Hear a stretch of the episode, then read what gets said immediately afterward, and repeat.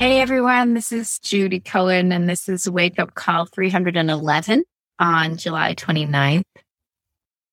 So let's look at chapter five of the Dhammapada, or a piece of it, which is called The Fool. And I want to read you the last two verses, the last verse of the chapter first, with some changes to relate to it being about us out in the world. So it says that fools will want unwarranted status, deference from colleagues, authority in the profession, and homage from clients, colleagues, and everyone. Obviously, you can tell those are the changes. They will say, let everyone believe that I did this. Let them obey me in every task. Such are the thoughts of a fool who cultivates desire and pride. I love this. This is one of the things I love about the Dhammapada and actually all of the teachings of mindfulness is that they really call it like it is. But it's also true for me. I think of how often I want people to know that my mindfulness practice is steady or how I love getting emails and calls asking me to teach or to be the authority. And even my email tagline, if we've exchanged emails, it says founder, warrior one, and lecturer, Berkeley Law, right? I like that. And I loved that part of practicing law too. Right after I started Warrior One, I've told this story. My husband and I were talking with another couple and they asked that usual American question, what do you do? Right. And my husband said, Oh, I'm a physician and my wife is a consultant. And you know, I whipped my head around to see if someone else was in the room because who was the consultant? And, and I saw then in a way that I, I really had only maybe I could have felt it in my body, but I hadn't paid attention to it. How really deeply wedded I was to being known and seen as a lawyer and just attached to that identity and that status, right? So here's our fool. And it's true that the verse says fools will want unwarranted status, but I don't know, maybe all status is unwarranted. I mean, if I think about it, it feels like that's true. Like all demands for deference are undeserved and all authority, especially power over authority is illusory. And all homage is, is just unnecessary. It's not that no one will be differential or come to us because we know what we're doing and grant us authority. But if we want it, if we strive for it, then the verse says, such are the thoughts of a fool who cultivates desire and pride. And I think it says that first because, sure, we think we are separate. We think we're these separate humans, lawyers, law professors who are distinguished and distinguished from others with accomplishments and accolades that are ours and that no one else has. And when we take this point of view, it points us towards wanting and thinking we deserve deference and authority and homage. But in fact, we never accomplish anything ourselves. I mean, nothing we do is something we've done on our own. So even though it seems like to me, like I'm the one who deserves the credit because I reeled in the client or I opened the computer or I powered it up or I did the thinking or the research or the writing or the arguing or the negotiating or I won, right? If I take a closer look, it's easy to see just the multitude of other humans and even other beings that have helped me, the support staff in every direction. Now, the people who keep the spaces safe and clean, friends and family who pay some of the bills, prop me up when I'm feeling down, give me a hug when I straggle in from whatever workspace I'm inhabiting at nine or 10 or 11 at night, right? And plus all of the humans and other beings who support those humans and the people on the road, simple as the people on the road who are obeying traffic laws so that we all arrive, and people at the grocery store and the packing plants and in the fields and people who support them and the beings who help grow the plants and just on and on. So we're all just cogs in a wheel, part of a whole that we, we can't see. And when we see that there is this wheel that we can't see, that we're just cogs, then it feels better to me. It feels better to be part of a whole rather than to be the one demanding accolades. I love the way Marge Piercy puts it in her wonderful poem, To Be of Use. She says, I want to be with people who submerge in the task, who go into the fields to harvest and work in a row and pass the bags along, who are not parlor generals and field deserters, but move in a common rhythm when the food must come in or the fire be put out. So it's, it's not platitudes to thank everyone who made it possible, those kinds of thank yous. And, and we aren't really doing any deference, and it's not about authority or, or homage. It's about seeing how interconnected we are, which is the same as saying it's about having wise view, right? Or wise understanding. And the second reason I think thoughts about deference and authority and homage are the thoughts of a fool who cultivates desire and pride is because even to the extent that in this moment, I may be feeling strong and smart and competent, I might even be feeling invincible. Everything is always changing. I was great. Then my back went out and it was almost healed. And then the stomach flu found me and reminded me how not invincible I am. And now I'm feeling good. And no doubt the proverbial shoe will drop. The other shoe will drop sometime when I least expect it. Life is per- impermanent. There's pleasure, but then the next thing there's pain, there's gain. The next thing there's loss, praise, then blame, fame, then ill repute, these vicissitudes of life. Nothing is permanent and we can't take anything with us, not into forever. And a lot of times, not even into the next moment or the next day. You saw the tagline on the email, probably. That's what my late father in law always used to say Your last pants have no pockets. so, this image of the fool in the Dhammapada is wanting and striving. And then there's another fool, the fool in the tarot deck, just another view of the archetype. And in the tarot deck, the fool can be interpreted as someone who wanders through life full of folly and delirium, which is not so different from someone who thinks they deserve deference or homage or who tries to impose their authority or believes they deserve it. Or she can be interpreted as lighthearted, joyful, spacious, embracing beginner's mind, embarking on the hero's journey. So I guess my question is, what if we kept in mind wise view, this view that we're impossibly interconnected, that as Thich Nhat Hanh says, we inter are, and that everything is always just slipping through our fingers. So nothing we have and no one we are or are becoming is anything real, anything permanent.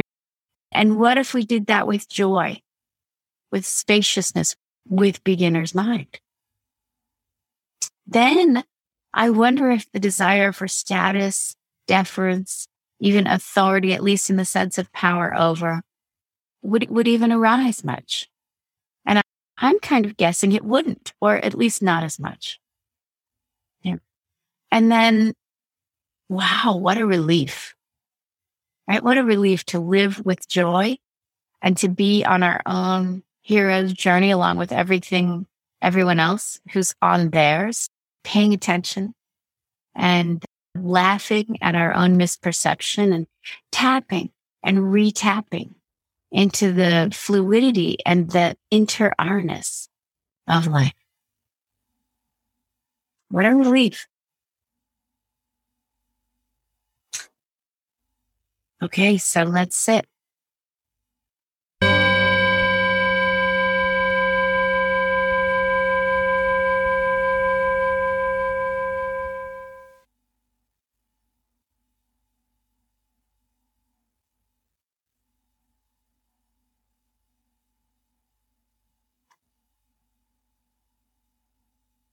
So these are the instructions that my teacher James is giving these days, and which I really love. First, connect with the earth.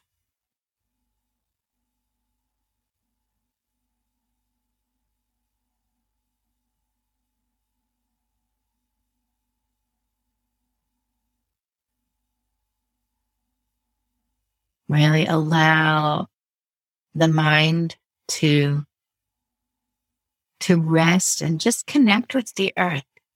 Maybe the earth is right beneath your feet, or maybe it's 20 stories down, but still sensing in wherever it is to the earth.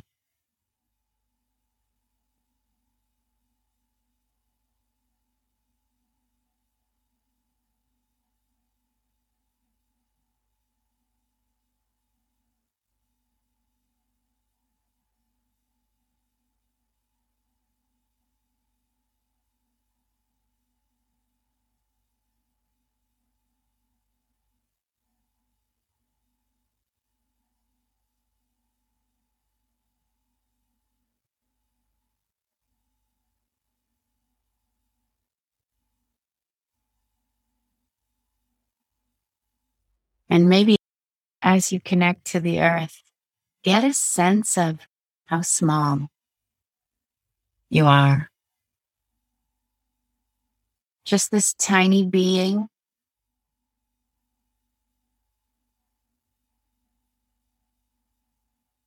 Teeny tiny part of all of the life on the earth and the life of the earth itself, herself.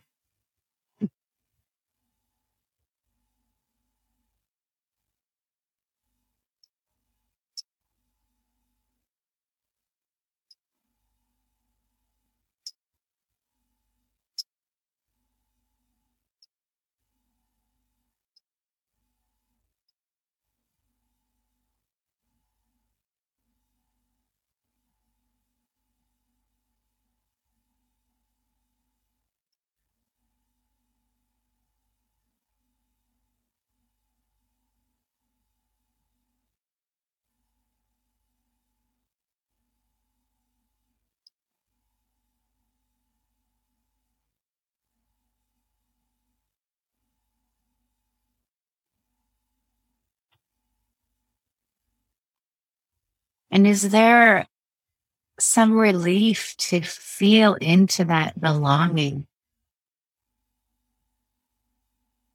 To be a part of this unfathomable whole. Fluid, moving, changing, just to be a part rather than to be separate.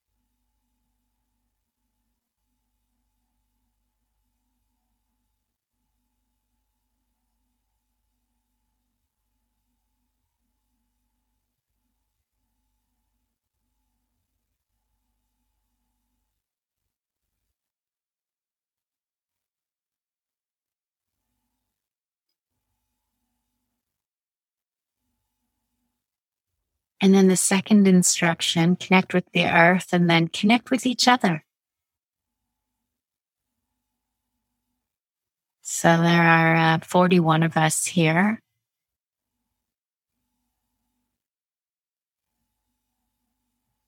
And you might know, some of you might know each other, some of you might not know anyone. We all know a little bit. I mean, everyone knows me already. But just the this sense of community, this sense of all of us being here, sitting quietly together, connecting with each other.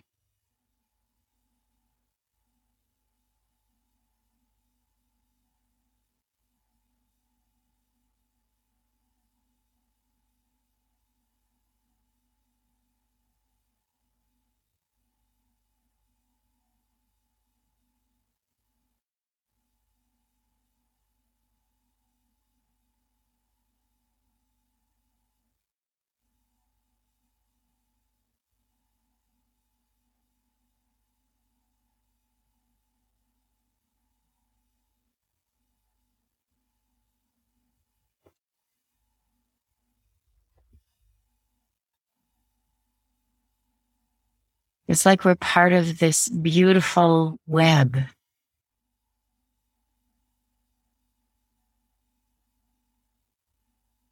We, we hop on Zoom and we weave this little web together. And then here we are resting at home for just a few minutes together.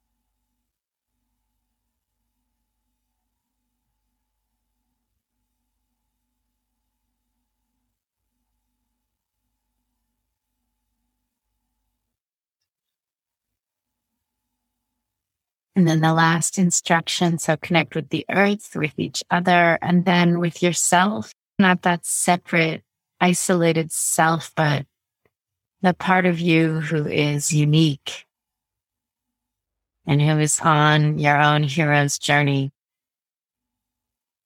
Joyful, spacious, embracing beginner's mind.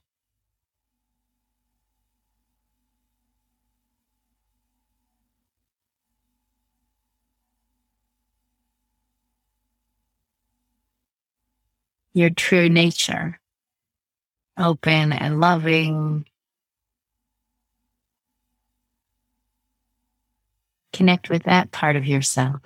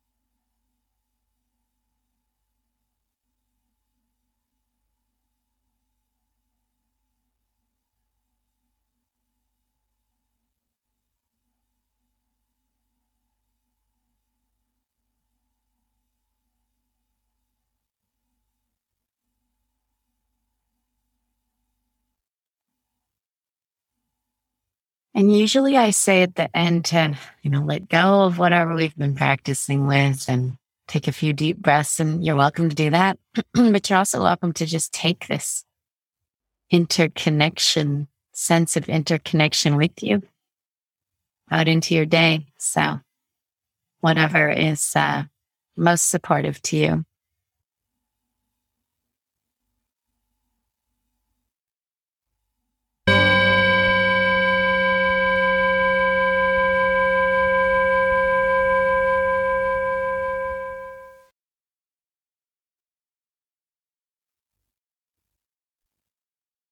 Thanks everyone for being on the wake up call today. Great to see you all. Have a have a lovely Thursday and weekend. Be safe. And I'll see you next week.